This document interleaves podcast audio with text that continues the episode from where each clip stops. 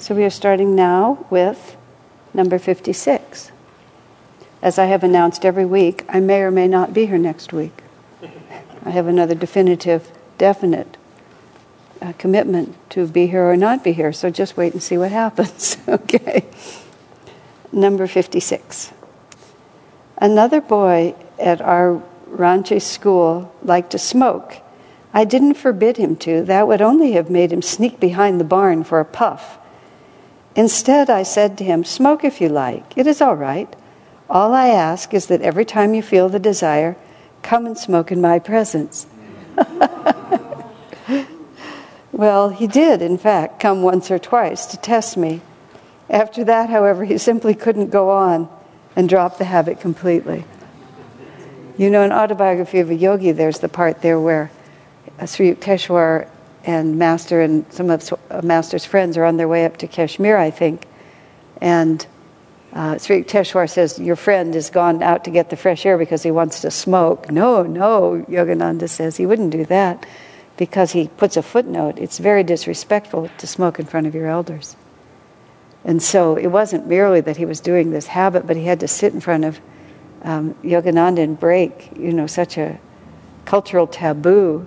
I just love it. Can't you just see the poor guy just sitting there? I'm sure Master just sat quietly, probably. you know, and he had to smoke and then let the smoke out and then smoke and let the smoke out. I suspect, although he doesn't give you anything, the Master didn't make it easy for him. I mean, just brilliant. And probably there really wasn't an ounce of judgment. He just sat there and let the man, the boy, experience the consequences of his own action. It was a great idea. You have to know your subject, though. Otherwise, a person would just smoke in front of you for the rest of his life. I could tell the wheels of your grandmother were turning. you know, you have to have essentially, to begin with, someone who's sattvic enough to be conscious of his own energy and uh, who, who cares enough.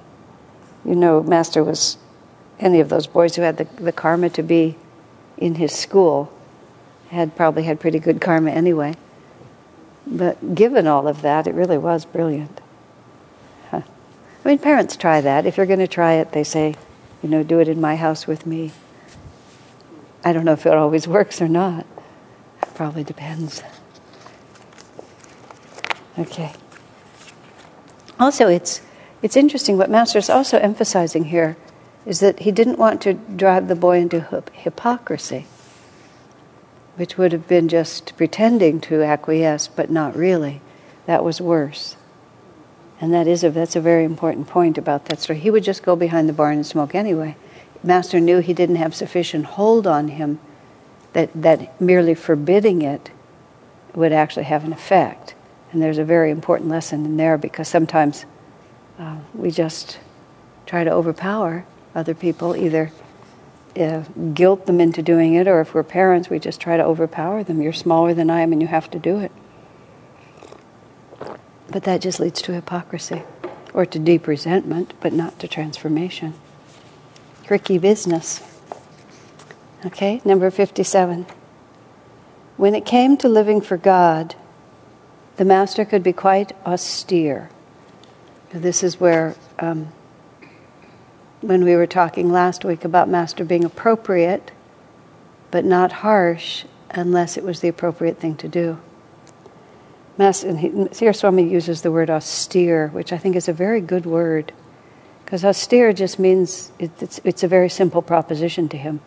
There's no, there's not a lot of fluff around it. He's very austere. When it came to living for God, Master could be very austere. Um, Swamiji is also such a wordsmith because that's, that's not Master's word, that's Swami's description of him. And I can see Swami sitting there trying to think what would be exactly the right word and coming up with that one because it, it really has nuances of meaning. I don't know any language but English, but Swami often talks about how wonderful English is because it just has so many words. And when I was in Italy for the first time, which was uh, many years ago, and I'd never been out of the country ever, so I'd never really been anywhere where people. Well, I'd, I'd been where people were speaking Spanish because I grew up grew up on the border, but uh, in, in, Italian, I I said to Swami afterwards, they don't have a lot of words, do they? because I just kept hearing the same words so often. and that was when he started talking about the plethora of words in English that just don't exist elsewhere. Everything was bella or bellissima, and you know that was just about it, no matter what happened. Heber Kimball, a tall, dignified young man, visited Mount Washington with the intention of joining the monastery. The master had put me in charge of the monks, so I mentioned Heber's interest to him. Tell him from me, the master replied, that if he stays here, he can find salvation in this lifetime. This was no mean promise. I encouraged Heber to remain, therefore. The next day he said to me, Please ask the Master what I should do about this problem. My parents are growing old. Is it better that I go back, find a job, and take care of them, or should I remain here? I reported the question to Master, who replied very sternly, That is for him to decide. We, on, we want only those here who are 100% for God. Did Heber stay? Yes, but not for very long. Interestingly, Heber is now in his 80s and he lives uh, south of Los Angeles. And when Swamiji was there in Los Angeles, he contacted him again and actually invited him to come and live in our Los Angeles center and had um, the people in our center, you know, make connection with him and try to encourage him. Swamiji, whenever he he is anywhere near any of Master's disciples who, who haven't um, stayed as uh, outwardly involved, he always makes some effort to find them and do everything he can to pull them back. I mean, Swami was in charge of the monks, and he took Heber in as a monk, and that res- there, there, was a responsibility there that um, he still has. Yeah. Did he respond at all? He did his best. He has a, a physical condition that requires him. I think he's he's a little bit at higher altitude and he can't comfortably come to sea level. Or there was something that kept him where he is. He also has a son who's who's not able to live independently, and he has to take care of his son. There were some complicating factors, but it was interesting. Swami, I talked to Heber on the phone at great length once when uh, I was gathering stories for the Miracles book he, and you know, he had, a, he had a very long and interesting life after he left Mount Washington. He was very young, like he was still in college. He was a very young man. I don't know what to do with if I stay. If you stay, you will find God, and then you don't stay. I mean, it's it's there's there's many aspects of it. I was. Um, I was actually writing about this. I was thinking about this and writing about it today or yesterday which is, you know, Swamiji can ha- could have faith in me, but I also had to have faith in myself. It wasn't enough that he would say that I could do it. I also had to believe that I could do it. I could believe that he believed I could do it. you, but there's a piece where you, you have to have it in your own heart, or it, you, you can't make that you can't make that uh, shift. It's not like you actually doubt the master's words, but somehow or another there has to be something in you that also rises to it. Nobody can do it for you. So this the he the guru puts out a certain force, but unless that force becomes really integrated into your own nature, um, then it won't work for you. I uh, well, I'll, this is actually what I was writing about today. So let me tell you about it. Was um, let me think now. It was exactly. I was I was trying to get the nuance of the fact that I I had trust in what Swami said but I, I, I just have a questioning nature. I have to push on it myself. And I have to push on it until, um, until it's integrated and that it's my own spontaneous reality. I mean, I can also say with quite confidence, Swami says.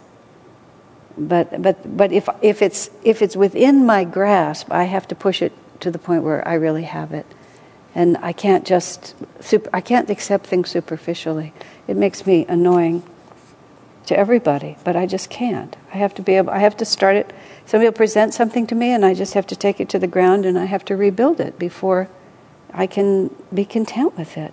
And not everybody has to, and everybody, many people can take things in completely without that particular step. It's just the way my mind is constructed. And it's not really doubt, it's just temperament. Other people just can kind of take it straight from the heart and they kind of intuitively get it and they don't have to build something around it. But this with Master, you know, he, he wasn't able to take it deeply enough. But I, I mean, I, I was in, I remember a man in San Francisco that we met, and uh, very fine man.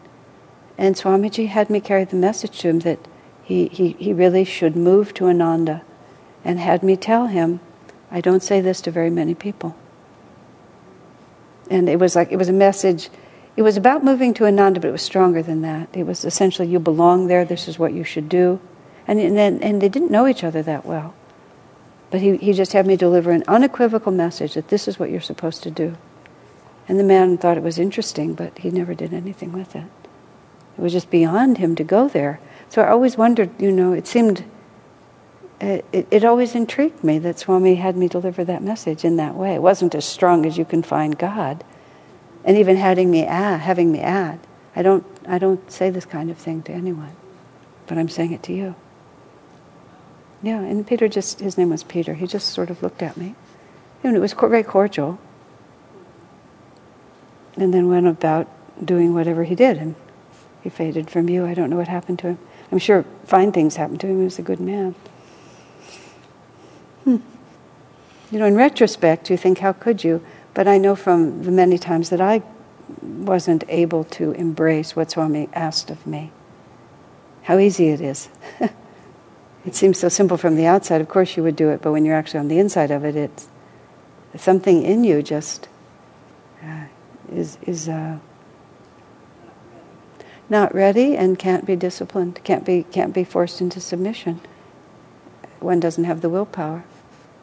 I mean, sometimes it's unconscious. Like I think it's in here where there was the woman who left to get married, and Master said if she'd held out for 24 hours longer, she would have been done with that karma forever. You know, did she know? You have to, you can only imagine that she didn't, because 24 hours doesn't seem very long. But what a battle between light and darkness must have been going on in her soul in that moment, because Master was doing everything he could to hold her, but he could only do what he could do. Atandava.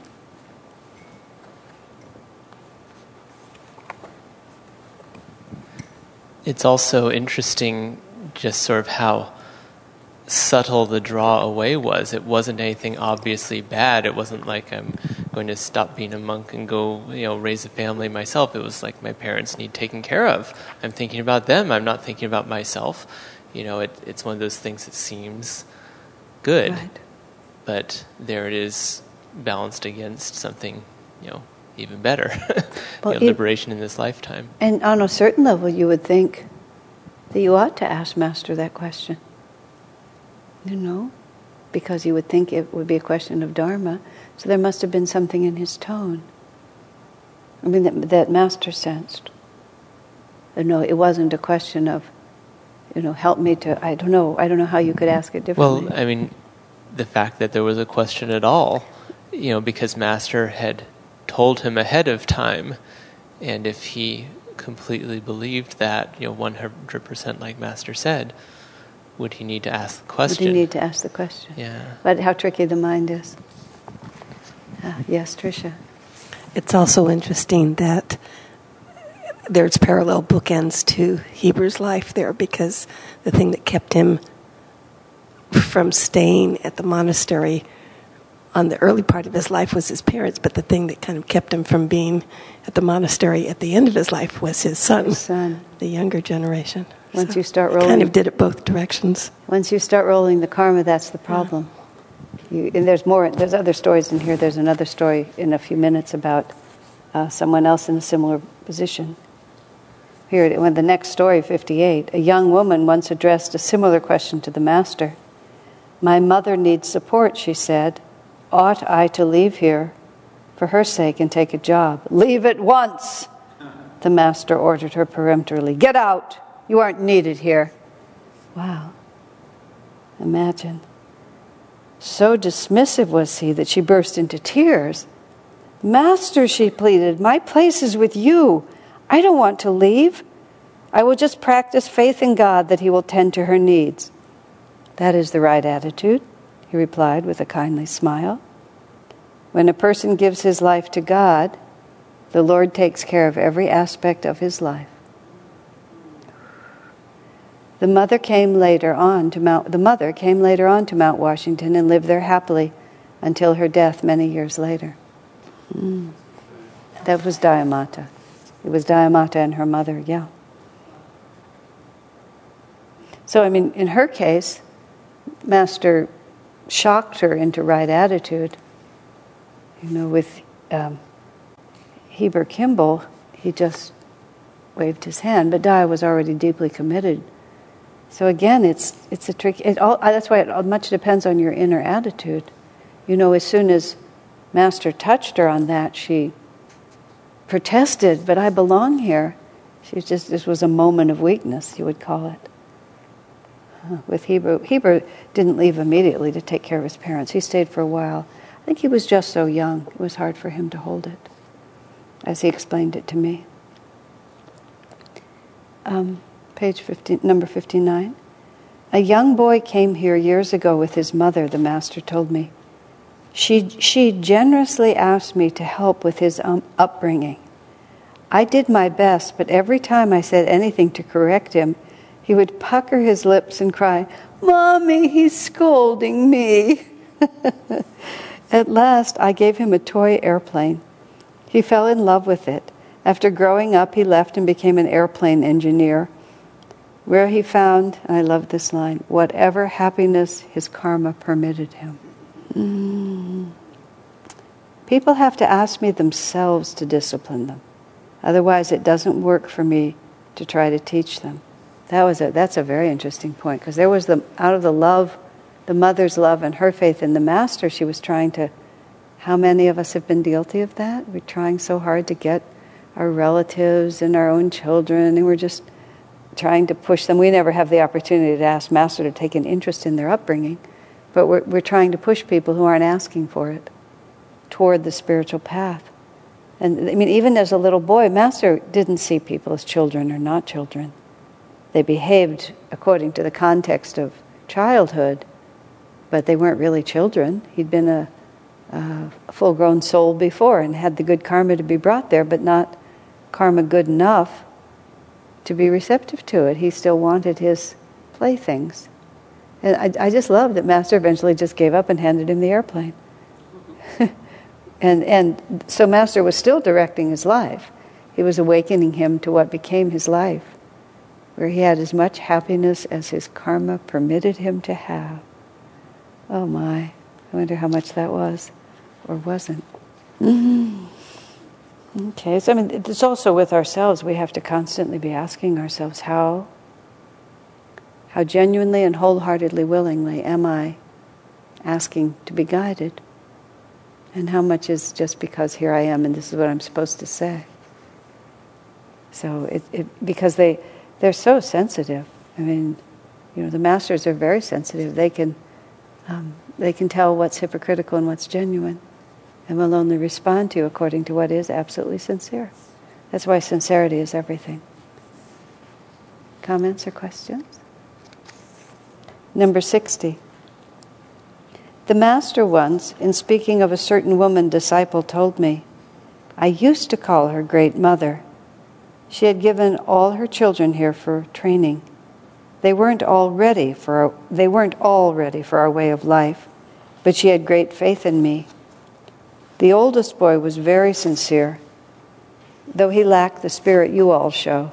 If, for instance, I asked him to fetch me a glass of water, he might reply, I'm busy now, can you get it yourself? He returned once from a long voyage. A young woman fell for him, as the expression is. She saw him through a romantic haze as the great world traveler. He and I were together in New York when he announced to me one day, I have to make a short visit to Philadelphia. To buy a ring, I challenged him. You don't know anything about her. he knew immediately what the conversation was. He replied defensively, well aware of what I was referring to. I said, I know everything about her. Well, he found out. He hasn't had a day of happiness since he got married. It will take him incarnations to become freed of this karma. Wow. His mother, when she saw his desire to get married, sided with him against me. My wish was to spare him great suffering, but her reaction was what most mothers what her, her reaction was what most mothers would have been in matters like this. Since then, I have never called her great mother again. This is also the same family. This is the Wright family. I think uh, this is Richard Wright. That's what happened to Richard Wright. The voyage they just returned to was the story of the autobiography. Hmm. Master had high hopes for him. Swamiji said he was the one that Master hoped would be the president of SRF. But he didn't quite have it. But even there, he says, he didn't quite have the spirit that you had. You know, it's so easy to think if you'd been standing there, it would have all been clear to you.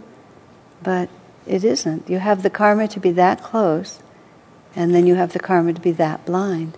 And talk about the power of delusion.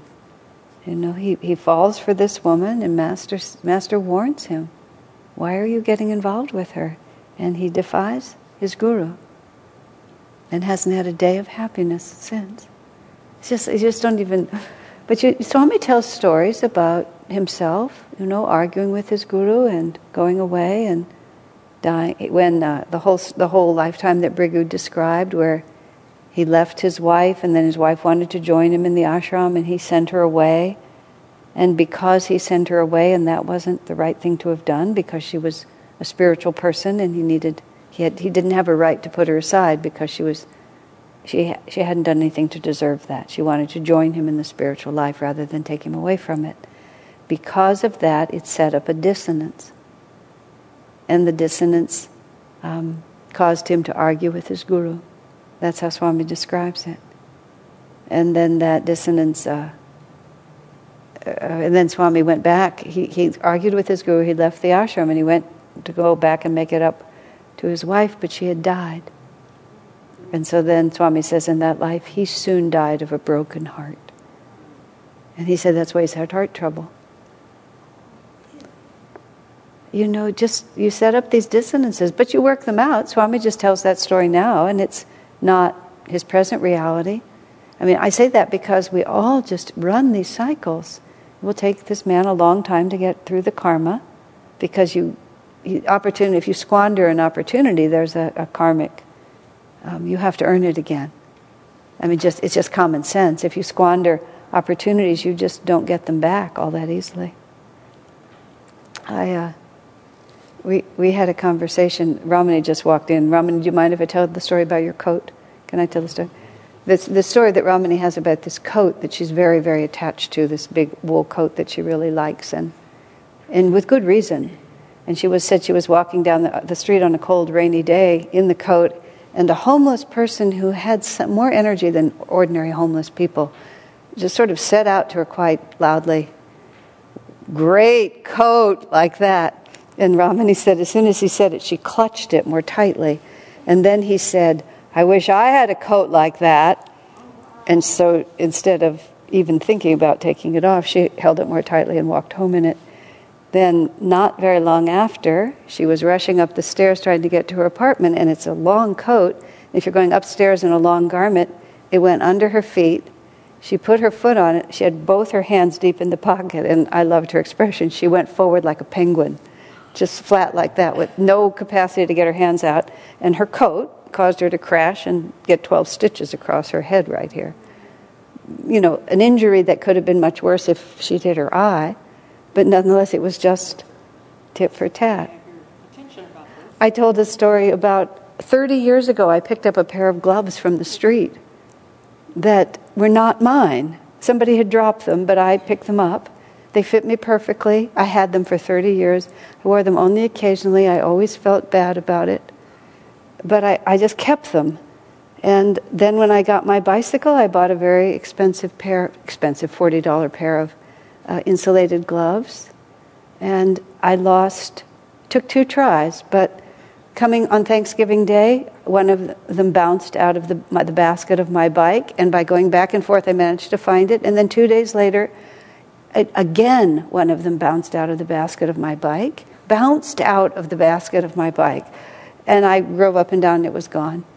And I knew absolutely that it had just taken all that time for the karma to come back, but it was the karma of having picked up those glasses, those, uh, those gloves. They just weren't mine, so I finally just gave them away, which I should have done, you know, decades ago. It, it, it's, and then, then the, the day or two later, I was driving in my car back from swimming at the YMCA, and I see some young girl by the side on, the, on a sidewalk. You can see by her posture. She's very distressed. She's talking on her cell phone. She has this long skirt which is totally wrapped around the back gear of her bicycle and she's absolutely just stuck there. I drove right past and I thought of the coat and the gloves, and I turned around. I knew for sure that something would happen to my bike, probably, and my clothes. so, I mean, she was, and she was, didn't know what she'd called her father in Sunnyvale or something. Nobody could help her because she was just stuck there. She would have to take her clothes off. She didn't know what to do. I just, you know, I, I, it had hap- it's happened to me, so I knew what it was. I just crawled down and undid it. She was in tears. She was so grateful. But more than that, I just knew it. I could feel it. I thanked her. I didn't explain the law of karma to her and the falling like a penguin and the right. You know, nothing. It wasn't. But it's true, isn't it? You, you just, the karma starts and eventually, it, you know, it hits you. It, it has to come back. Swami turned his wife away when he shouldn't have done it in that previous incarnation. And it just sets a dissonance in motion. And the dissonance catches up with you.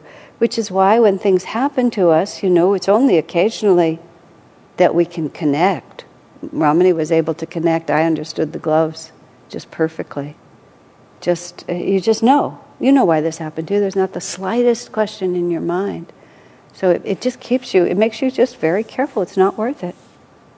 And, and presumably, then you get to the point where you want to marry someone that your guru says is not really who you think she is, and you don't struggle against it. You just say, oh, that's a good idea. I think I won't do that.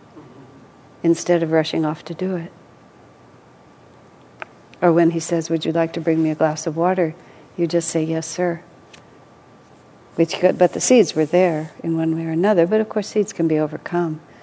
I was talking to a friend of mine um, about you know age and the difference and how you know at, at, at, the age I am now, I look back at myself even in my 40s and my 50s, and I just I was I just did so many dumb things that I have a tendency when I see people in their 40s and 50s to not think them to be qualified.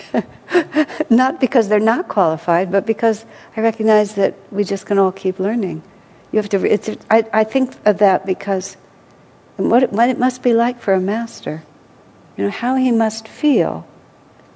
Because he, he, they have to respect us for who we are. I mean, we are functioning adults and quite clever in certain ways, and in other ways, we're just blind as bats. And they just have to watch us. Why are you going to Philadelphia to buy a ring? You don't know anything about her. And Master just has to say, Oh, okay. I do. He says to Heber, You could be liberated in this lifetime. Well, okay, so you won't be. Wow. But I imagine also on the other side of that, that could hold him to the path and give him great hope. You know, because Master must have seen the whole trajectory of karma. But by making a promise like that, it could also make him um, very optimistic about his spiritual potential. If it didn't make him feel crushed for not living up to it, it could also make him feel very optimistic about it. You know, Master had faith in me. You never know. All right, number 61. Marriage is seldom the beautiful thing it is popularly um, it is popularly depicted. I smile at the typical movie plot. The hero is so handsome, and the heroine so lovely, and after all kinds of troubles, they get married, and so we are supposed to believe, live happily ever after. And then I think, yes, with rolling pins and black eyes, The producers, however, don't let us see that part. Master didn't spare words, did he? My goodness. Well, I'm going to read number 62 and then we'll talk about this one. The Master was commenting to the monks on the high divorce rate in America. Too many people marry for the wrong reasons sex and physical beauty, um, usually. I sometimes think of it as a union between an elegant bow tie and a nice shade of lipstick. In other places, he said, you know, they hear a little romantic mu- music, get into the mood, and the next thing you know, it's nothing but babies and bills. In India, there are many more happy marriages. marriage there is arranged by the parents, whose first concern is for their children's happiness. The hypnosis of adolescent infatuation isn't a factor. It is different, of course, when parents want to marry their children off for mercenary reasons, such as the bride's dowry. Money is as much a hypnosis as sex.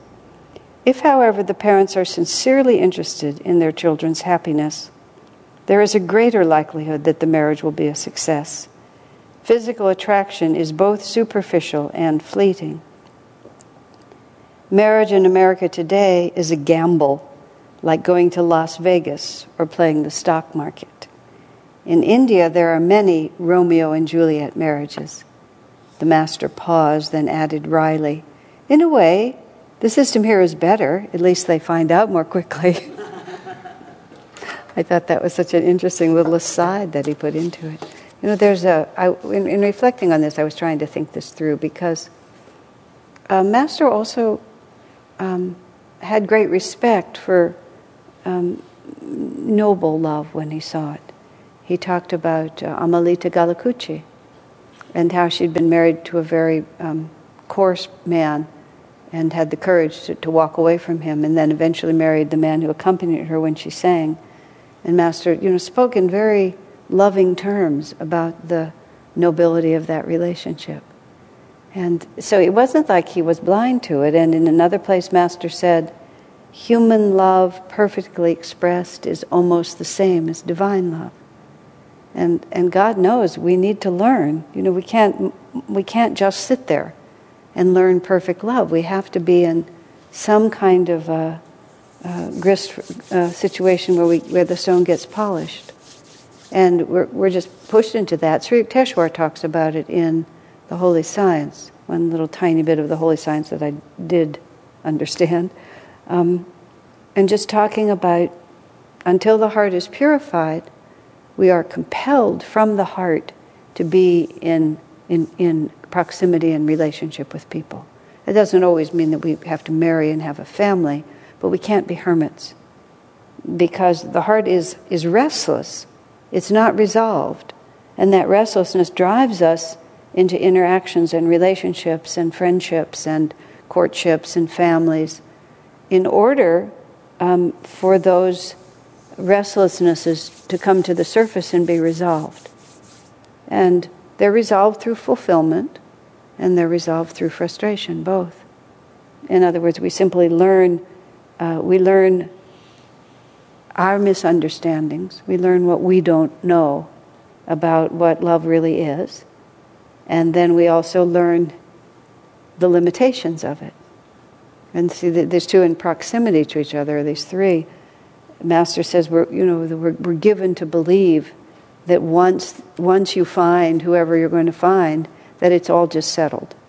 And this, uh, in this country, I mean, one of the reasons that there is so much uh, confusion is because the um, the expectation around that one romantic relationship has become so exaggerated, quite apart from the basis on which it's formed, which is a whole other point. But even just the expectation of the degree of eternal satisfaction that one will have once that single relationship is formed, it's, it's like no single relationship can carry that burden. Swamiji, uh, when he rewrote Marie Corelli's book, The Life Everlasting, among other things, he rewrote the end because the end of the book, as she wrote it, is these two destined lovers, once they finally went through all the purification that they had to go through and they finally were allowed to be together. They just got on his uh, luxurious yacht and just sailed around together forever. And Swami said, No two people could be all in all to each other unless they're exceptionally stupid. That was his response. it, was, so perfect, you know, because everybody needs more life than just one other person can give them. I mean, if we're talking soulmates on a divine level, that's quite different, but we're talking human romance. But what, one of the things that sinks the ship in so many Western uh, uh, homes is, is just that the whole, the whole premise is false. And so, what may be going on may not even be that far off, but it's just that somebody, people want something that, that can't be there. And I'm not saying that India is in such great shape either at the present time. Master was talking 50 or 60 years ago because the whole world is going in the same direction and infected with the same delusions. But the concept, especially when you talk about the expanded family, is that your husband or your wife is one of many relationships in the context. And I mean, I, I remember how amused um, our whole American pilgrimage group always was with the concept of arranged marriage, and we'd have to just go over it over and over and over and over again with our young, at that time, unmarried tour guide. Um, but uh, uh, I remember talking to this woman, and she said uh, she'd ma- she actually had married his brother, and she said she she this is how she talked about it.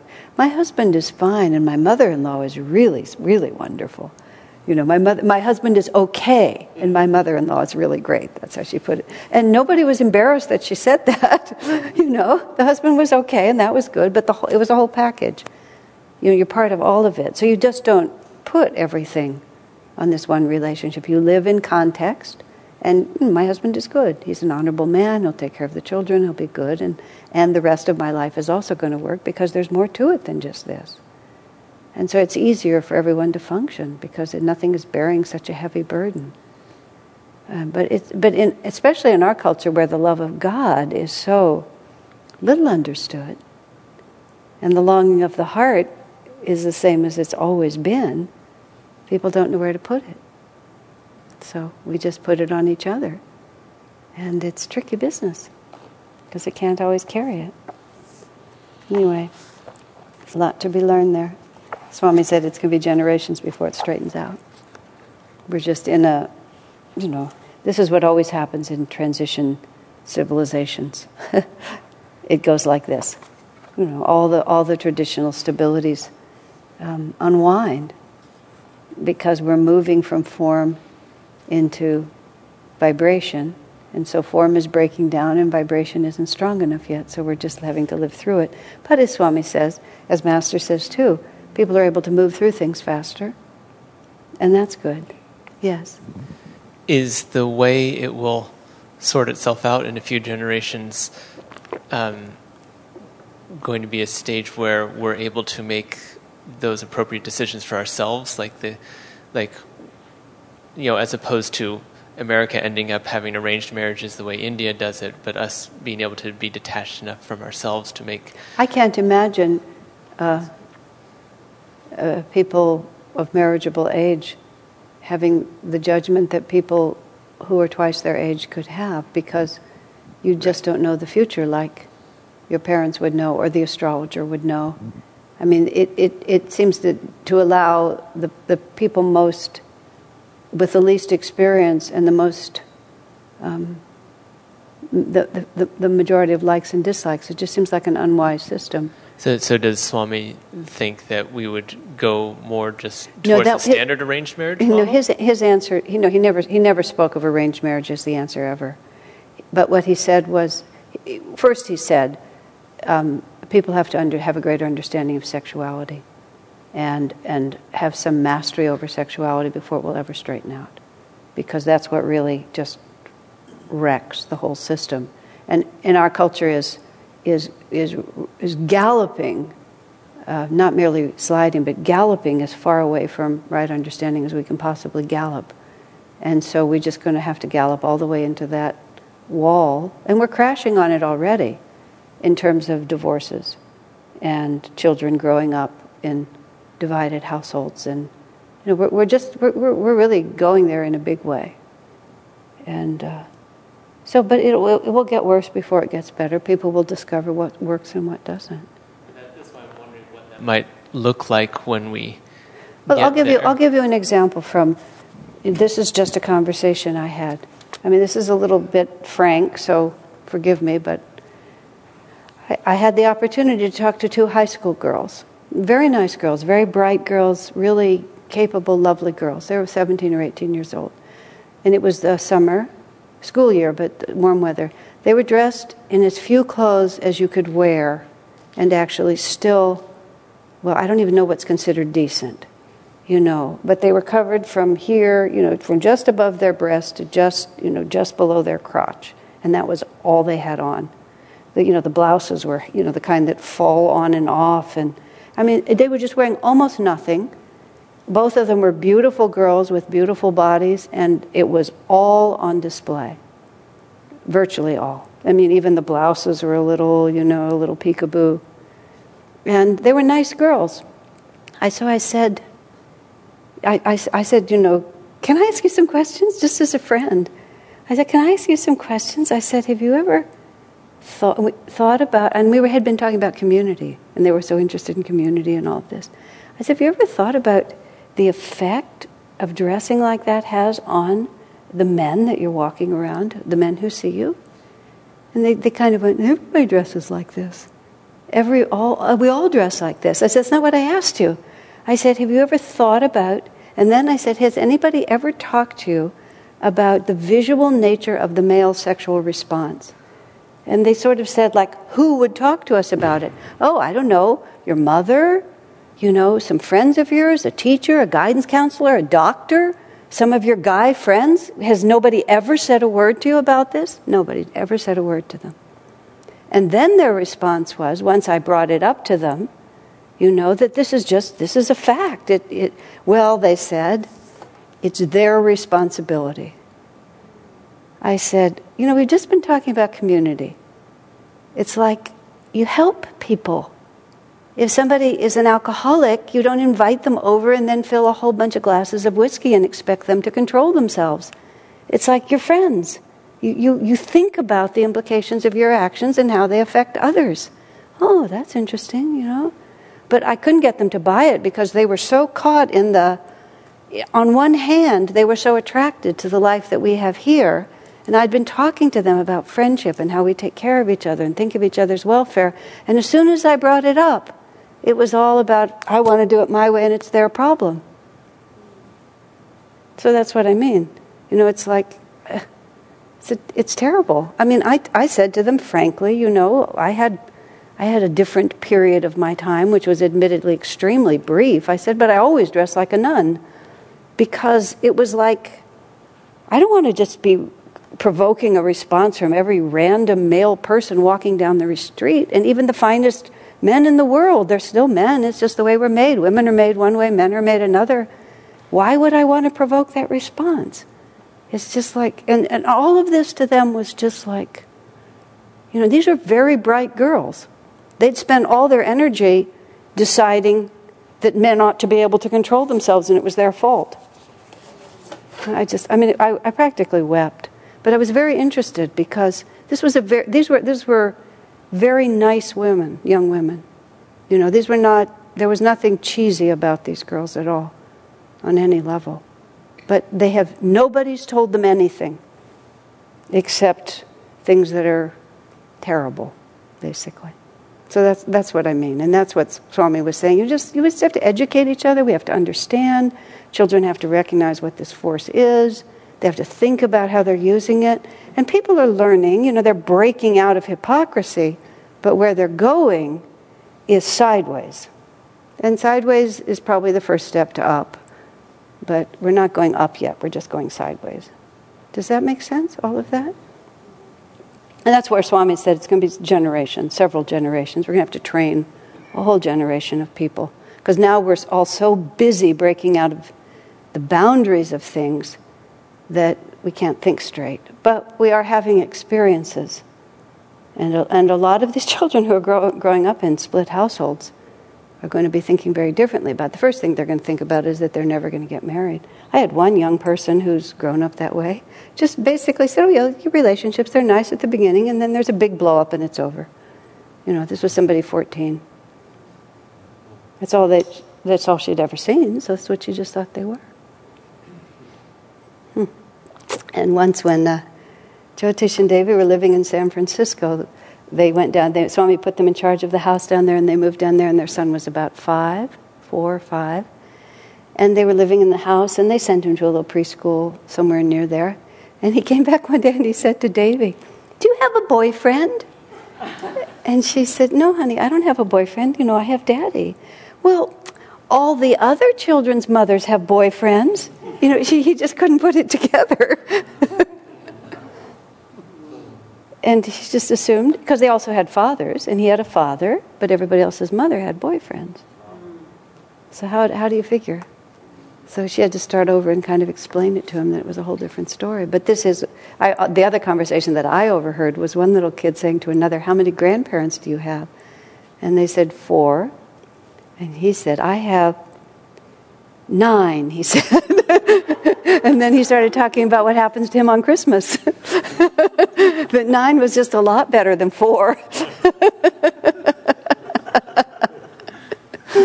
All right, let's take a break.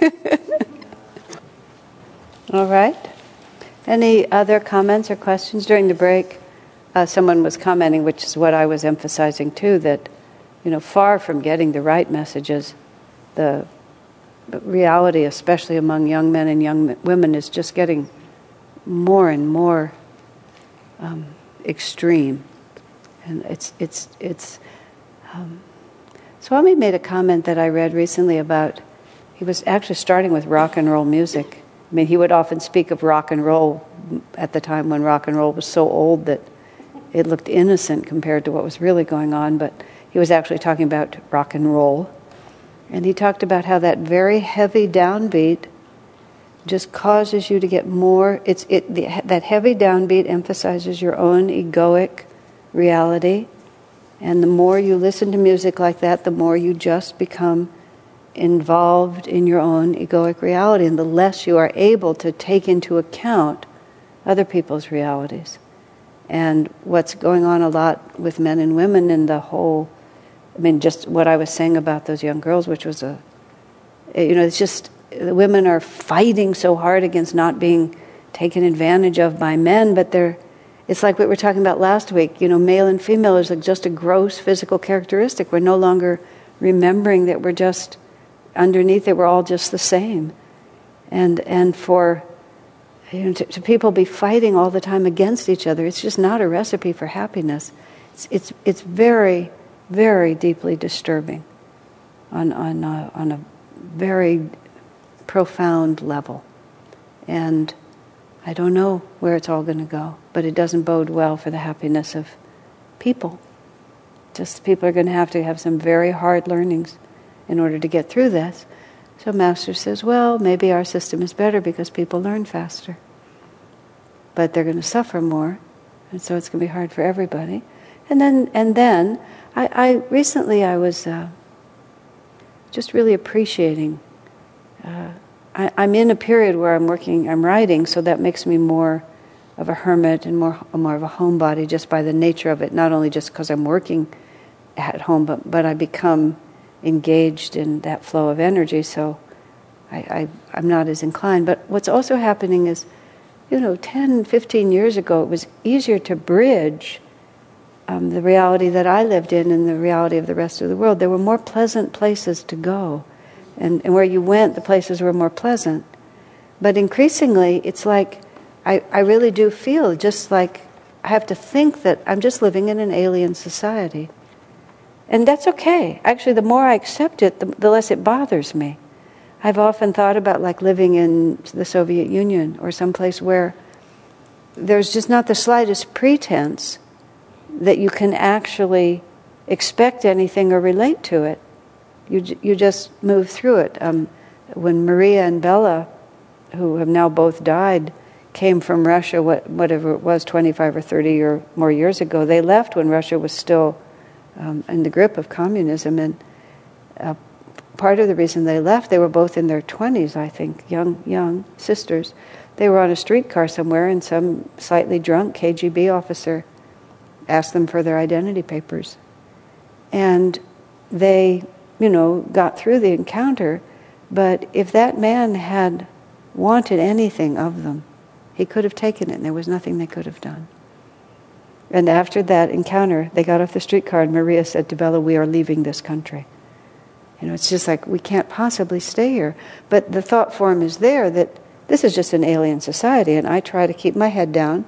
When our friends uh, Anand and Kirtani first started going to Moscow, they have two economies there, and one is for the resident Russians, and the other was for any tourists. And the prices, the price of everything for tourists was, you know, five times as high as it was for the residents. But we're, we don't have that kind of money, so they were absorbing Anand and Kirtani, who are Americans, into their Russian world, so they could go to the ballet and go, go to the museum on Russian prices. But they finally had to say to them, "You must stop smiling so much." because everyone will know you can't possibly be Russian. Because in that society you hold yourself in because it's, it's not a society you can relate to. You have to protect yourself from it for so many reasons. Now, you know, we haven't, by no means have we reached that point, but, but after many years of, of struggling, as you know, as the policewoman of noise for the entire planet, a position from which I have recently retired, um, I just realized why would I expect? Why would I expect this society to conform to my values? It doesn't have my values. Just as simple as that. You go over to Kohl's, and it's not merely that the music assaults you inside, now the music assaults you outside. And, you know, my, my absolute favorite of, of most terrible things is uh, you remember um, uh, Gyandev used to give the award for the most egregious misuse of yoga in advertising in America. He used to give a, an award every year. and I think the one advertising Hormel ham was the worst one year. you know, they used yoga to advertise. You know, just whatever it was. That, that's you get the point. So this is this is of that nature. I was, when, it was when I was in the LAX, Los Angeles airport and you, you come out of the airport, you cross the street, you wait there for the little shuttle buses to pick you up.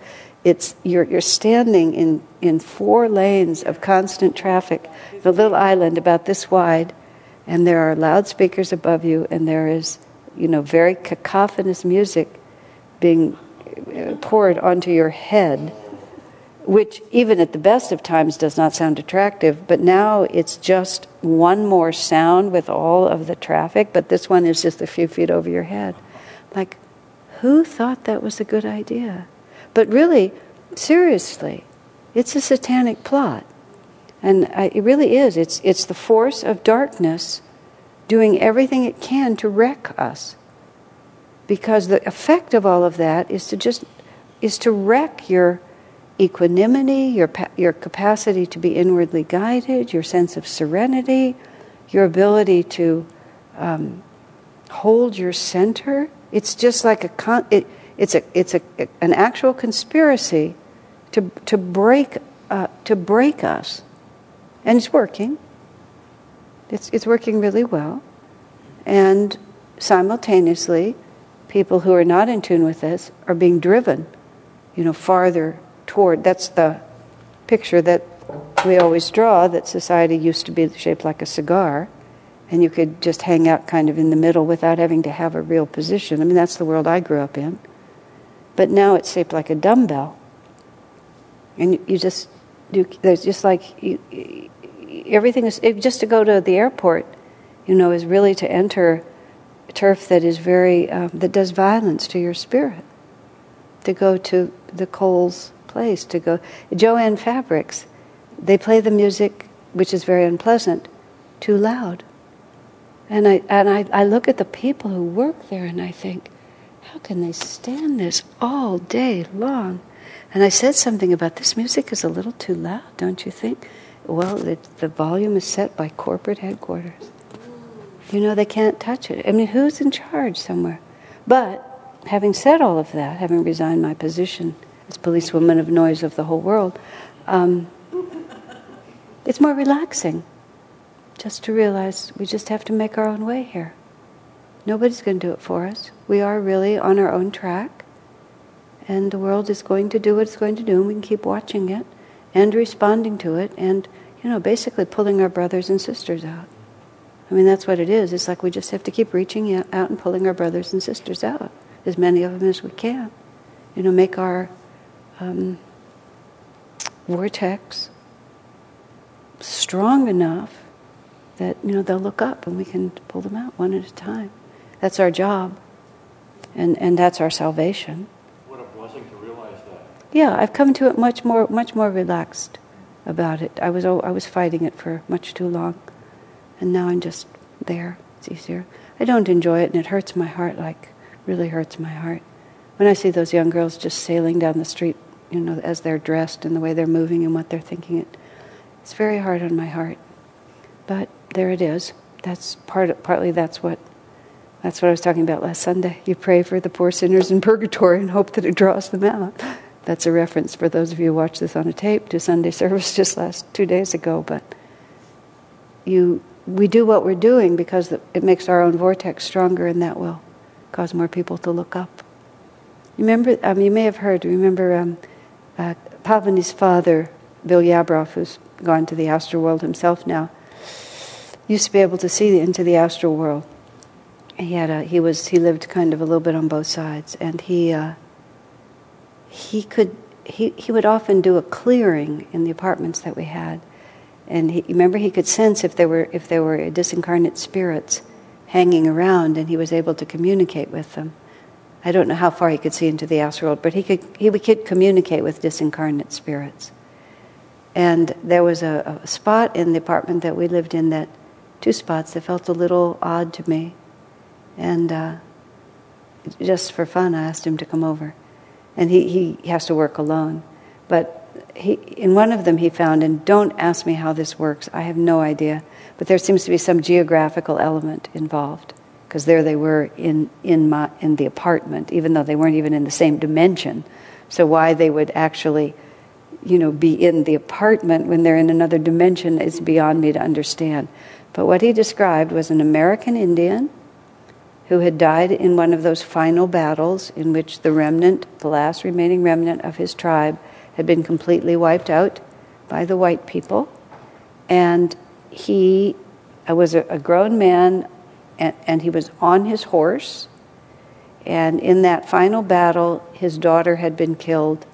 Just before he was killed, he saw her die and you know his uh, the father's inability to protect his daughter had so destroyed him that he was just there all this time later which would have been what a century just still on his horse but so depressed that he was just like this and so he was looking down and then bill said higher higher there was his daughter and his daughter was trying desperately to get his attention, to tell him, it's all right. You know, it's over now. We don't have to do this anymore. You can just let this go. But he, he, he was too depressed to relate to any reality except the downward pulling one. And somehow, Bill was able to get him to look up. And as soon as he looked up, it was over you know, because he, he just he saw that there she was and she was fine, and that freed him. And he said, and then he galloped off. I mean, I don't know. None of it, none of it is anything I can verify, except that Bill was a professor at Santa Clara University. He was a graduate of Stanford University. I mean, he was not a flaky guy. He was a solid man who had a very solid career in addition to this. So I just have to say, who knows? But the, but the principle is really exactly there, which is people who are caught in this vortex of what this culture is doing to people right now, whether they even know it or not, just the, the sheer noise level and the quality of the noise, which is emphasizing lower chakras and emphasizing self involvement and emphasizing despair, you know, they're, they're going to start looking down. And we we need to hover above them vibrationally and just get their attention. And part of the way we get their attention is just by creating a, an alternate vortex, which is both literal, you know, when we're anywhere, to be as radiant as we can be, and it's as much as possible instruments of light, but also vibrational because it's it's a vibrational battle. What, what causes a person suddenly to consider an alternative? There's some vibration that comes, and I believe that our uh, magnetism, when we first were in this church, and we just uh, took down what was there, but we hadn't. We had. It didn't look like this. There was this big uh, stone monolith, you know, a few feet forward that was part of the whole architecture of the of the altar area, and we hung this big velvet curtain, and we put the we put the pictures of the masters up on it, and it, it, we had that for a couple of years until we got it uh, done like this. And the, late at night, when I was here with a few people, and we made the transformation and got the pictures hung up on the altar, and then because we were doing it um, with some kind of a little forklift with a cherry picker or something like that, because that was the only way we could reach it, and so then we came all the way down, and I remember I walked with my back to the altar, and I walked to the door because I wanted to see it. And when I turned around, and all of a sudden, for the first time, the big pictures of the masters were there. I mean, I, am not, I'm not given to paranormal experiences. It's just not the way I live. But I, I felt what I can only call an astral wind, because there was no reason for there to be a wind, but I felt a force go over me that was like a, it was a tangible force that felt like a wind without it actually being one, and it was the it was the masters swooping out the door and just going out to make this place what it was going to be.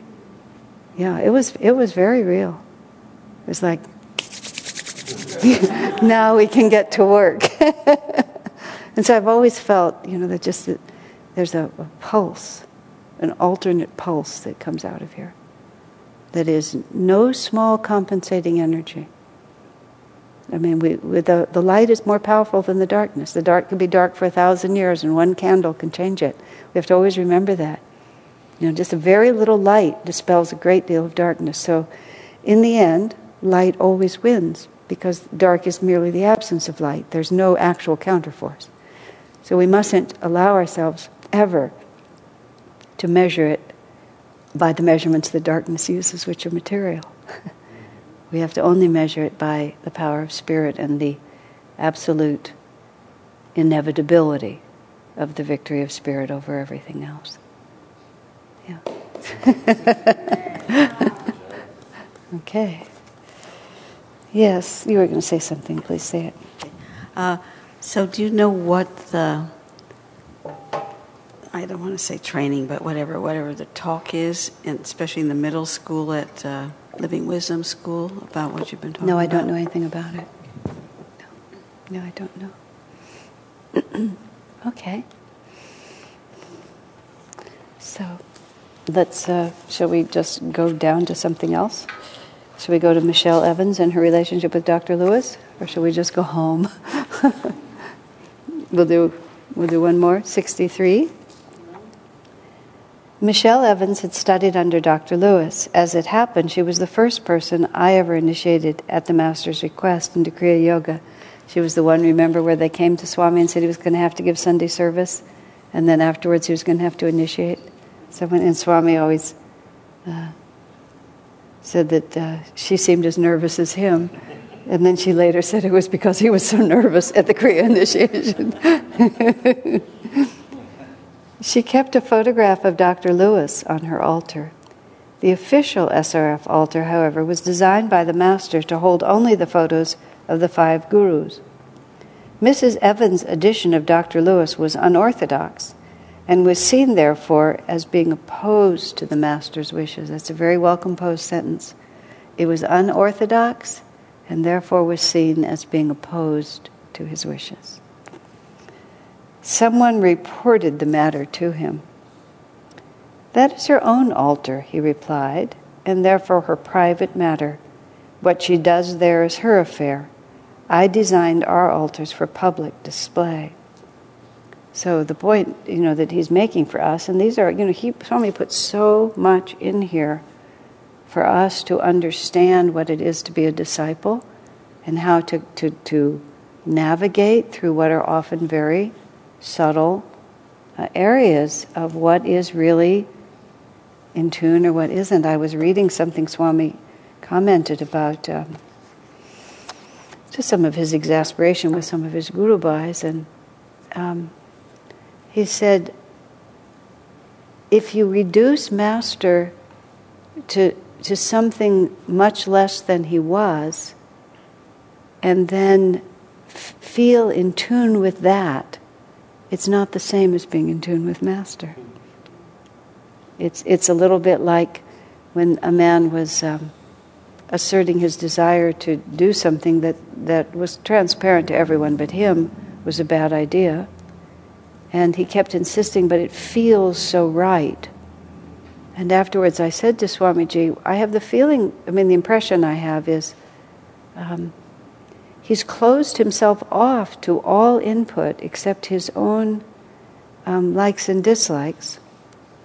And therefore, it does feel right to him because he's not allowing any other vibration to enter. So he's, he's very much in tune with himself. And so that I mean that's that's the subtlety of inner guidance, is that there's we, we have many different levels, and we can feel very strongly that something feels exactly right, but it, it, it feels right to what dimension of our own nature because sometimes that's the difference between psychic advice and genuine spiritual advice. Sometimes a psychic person will read you and tell you something that's really strong in you, you know, that you feel to do, but it won't necessarily help you spiritually. They just see it in your karma, and if they don't have wisdom, they'll just tell you that it's there. And that, you know, and then you'll say, Yes, yes, that's just what I feel. But uh, a master might say to the man who wanted to get married, You don't know her at all. Oh, but you two have a destiny together, because a psychic person might see. I'm not, I'm not being against psychics, I'm just, it's, but it's an example. And you yourself might feel, I have this great, powerful push in this way, it must be right. It feels so strong. Yeah, it does. But what part of you is feeling it? So the what, what Swami is trying to help us do with this book is just, just parse apart all these nuances of attunement by giving us all these examples. And it, we don't end up with rules that we can follow because there are no rules that you can follow. But just that little line, well, when, when it came to living for God, Master was very austere. You know, austere is not harsh. It's not that he was a harsh taskmaster, but on that point, he was very austere. There wasn't a lot of, you know, you either you're either for it or you're not. It just it just got stripped down very simple. But now we're talking about what's on somebody's personal altar. And the fact that Master, as he, as he made the distinction, this is a public altar. But what you do in your own in your own place is your own private matter. But because it was unorthodox, many people thought it was opposed to Master's wishes. And that's how the freedom of self realization, that's how Christianity becomes churchianity. That's how self realization turns into something else. Is that this is how Master did it, but Master also was always looking at the reality of it. You know, Swamiji actually talked to me once about the fact that I've always had a big picture of him on every altar that I've had. And, and so you come into Chela Bhavan, I mean, all of you have been there, you've seen, there's always been a big picture of Swamiji there. And he himself said to me uh, at one point, he said, I have, he said, I wasn't quite sure what to do, he said, because your house is a semi public place.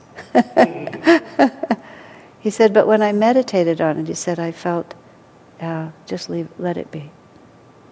You know, just let her, let her do what she feels to do. It was a very interesting answer. He actually said, Master said, let her feel, let her do what she feels to do. Because, you know, it's, a, it's an obvious question. But he, he stopped to think about it. But then Now we've been able to do this, partly because of the architecture here. But there was a certain point where, when Uma was still living here, I don't remember what prompted it, but we wanted to bring his picture into a more prominent position. And I think you were part of that too, Lahari, were you? We were, we were playing with, you know, how about if we put it on a tripod, you know, right to the side? And Swami just sort of looked at me like, you know, you're not going to fool me with that. no, he said. But we, you know, we ended up, we had the picture of Master and Swami on that side. This now, I mean, this was now many years later, and I think this is a perfectly appropriate way to do it. Because you have the, all, the pictures here, but then Swami belongs up there. But he was very attentive to it. He wouldn't, we were trying to worm it in. And he wouldn't do it because this is a public place, and that's not how Master set it up. You know, actually, even speaking of the altar here, when we first did it the first time, for, I always wanted a cross. I thought a cross was the way to go. And this was Master did two ways his altar. One was straight across, and one was a cross. And this architecture just seemed to me that a cross was what we wanted, but there was a certain reaction among people about various things, and they didn't want a cross. So the first time we put the pictures up, we sort of put them in a circle, like this, which, uh, you know, I knew it wasn't right. And then the first time Swami came in here, I very carefully brought him in the back door. He walked right in, looked up, and he said, That's not the way the picture should be. I said, Thank you, sir, we can go now. but I just couldn't, I needed him to just say it. He said, Master, put them in a cross. He said, That's nothing. That's not what you want. And so we, we put them in a cross after that. But it was very exact. But to be unorthodox is not necessarily to be opposed, it's just to be different. But you have to know why and what, and you know, it's, it's interesting like that. So this is very specific and interesting. Also, see, Master's affirming more there than just that. He's Master is recognizing several things which are very important, which is that, that as disciples, um, that, that Master's disciples had a role to play with other disciples. That, that everything didn't just go from everybody directly to Master. You know, that, that the ones that he commissioned to carry his ray carried his ray. It means uh, when Master was living, he had other people initiating as disciples, as Kriya, because that's how it worked. And other people come to Master through his disciples. So it would be um, unrefined not to be grateful for that. Or, or you may be missing the boat not to really tune into that. So Dr. Lewis played an important role for Mrs. Evans because she probably had more contact with, with Dr. Lewis than she had with Master, and her understanding of Master was through Dr. Lewis. Uh, for example, our understanding of Master is through Swamiji. And so our attunement to Swamiji is part of our attunement to Master, which is why I've always put it forward like that and why he didn't stop me, because he knows it's true too. It doesn't say anything uh, inappropriate about him, it's self evident. I would say to people sometimes when they would ask it, if you worked at Apple, you're going to listen to Steve Jobs. How could you not listen to him? He's in charge. If you're going to be part of Ananda, you have to listen to who's in charge. You can't just say, I'll go right to the President of the United States. You know, it's not where we're living. You have to go, you have to work with what's in front of you. And of course, when that channel is spiritual, you have to relate to it appropriately. Um, it's a personal matter. But for reasons of his own, which Master knew, you know, there are five gurus, and he's the, he's the last in the line, and that's how it looks. As Swami always said, he's not the last guru of, uh, in the work, but he's the last guru of the work. It's an official lineage, and it, was, it, it went from Jesus to Master and stopped. But there have to be others who, who carry the ray, otherwise, the whole thing dies. I mean, many of us have to become gurus in our own right eventually. Not today, not tomorrow, but eventually, otherwise, the teaching isn't true. You know, so it's, it's, so it's very subtle. And it's all right there And Mrs. Evans kept Dr. Lewis on her altar. And it was unorthodox, but it wasn't opposed. That's her private matter. That's how she has to work it out. Okay. Is that enough for tonight? We certainly are wide ranging when we run through these, so we went we went 56 to 63. Thank you.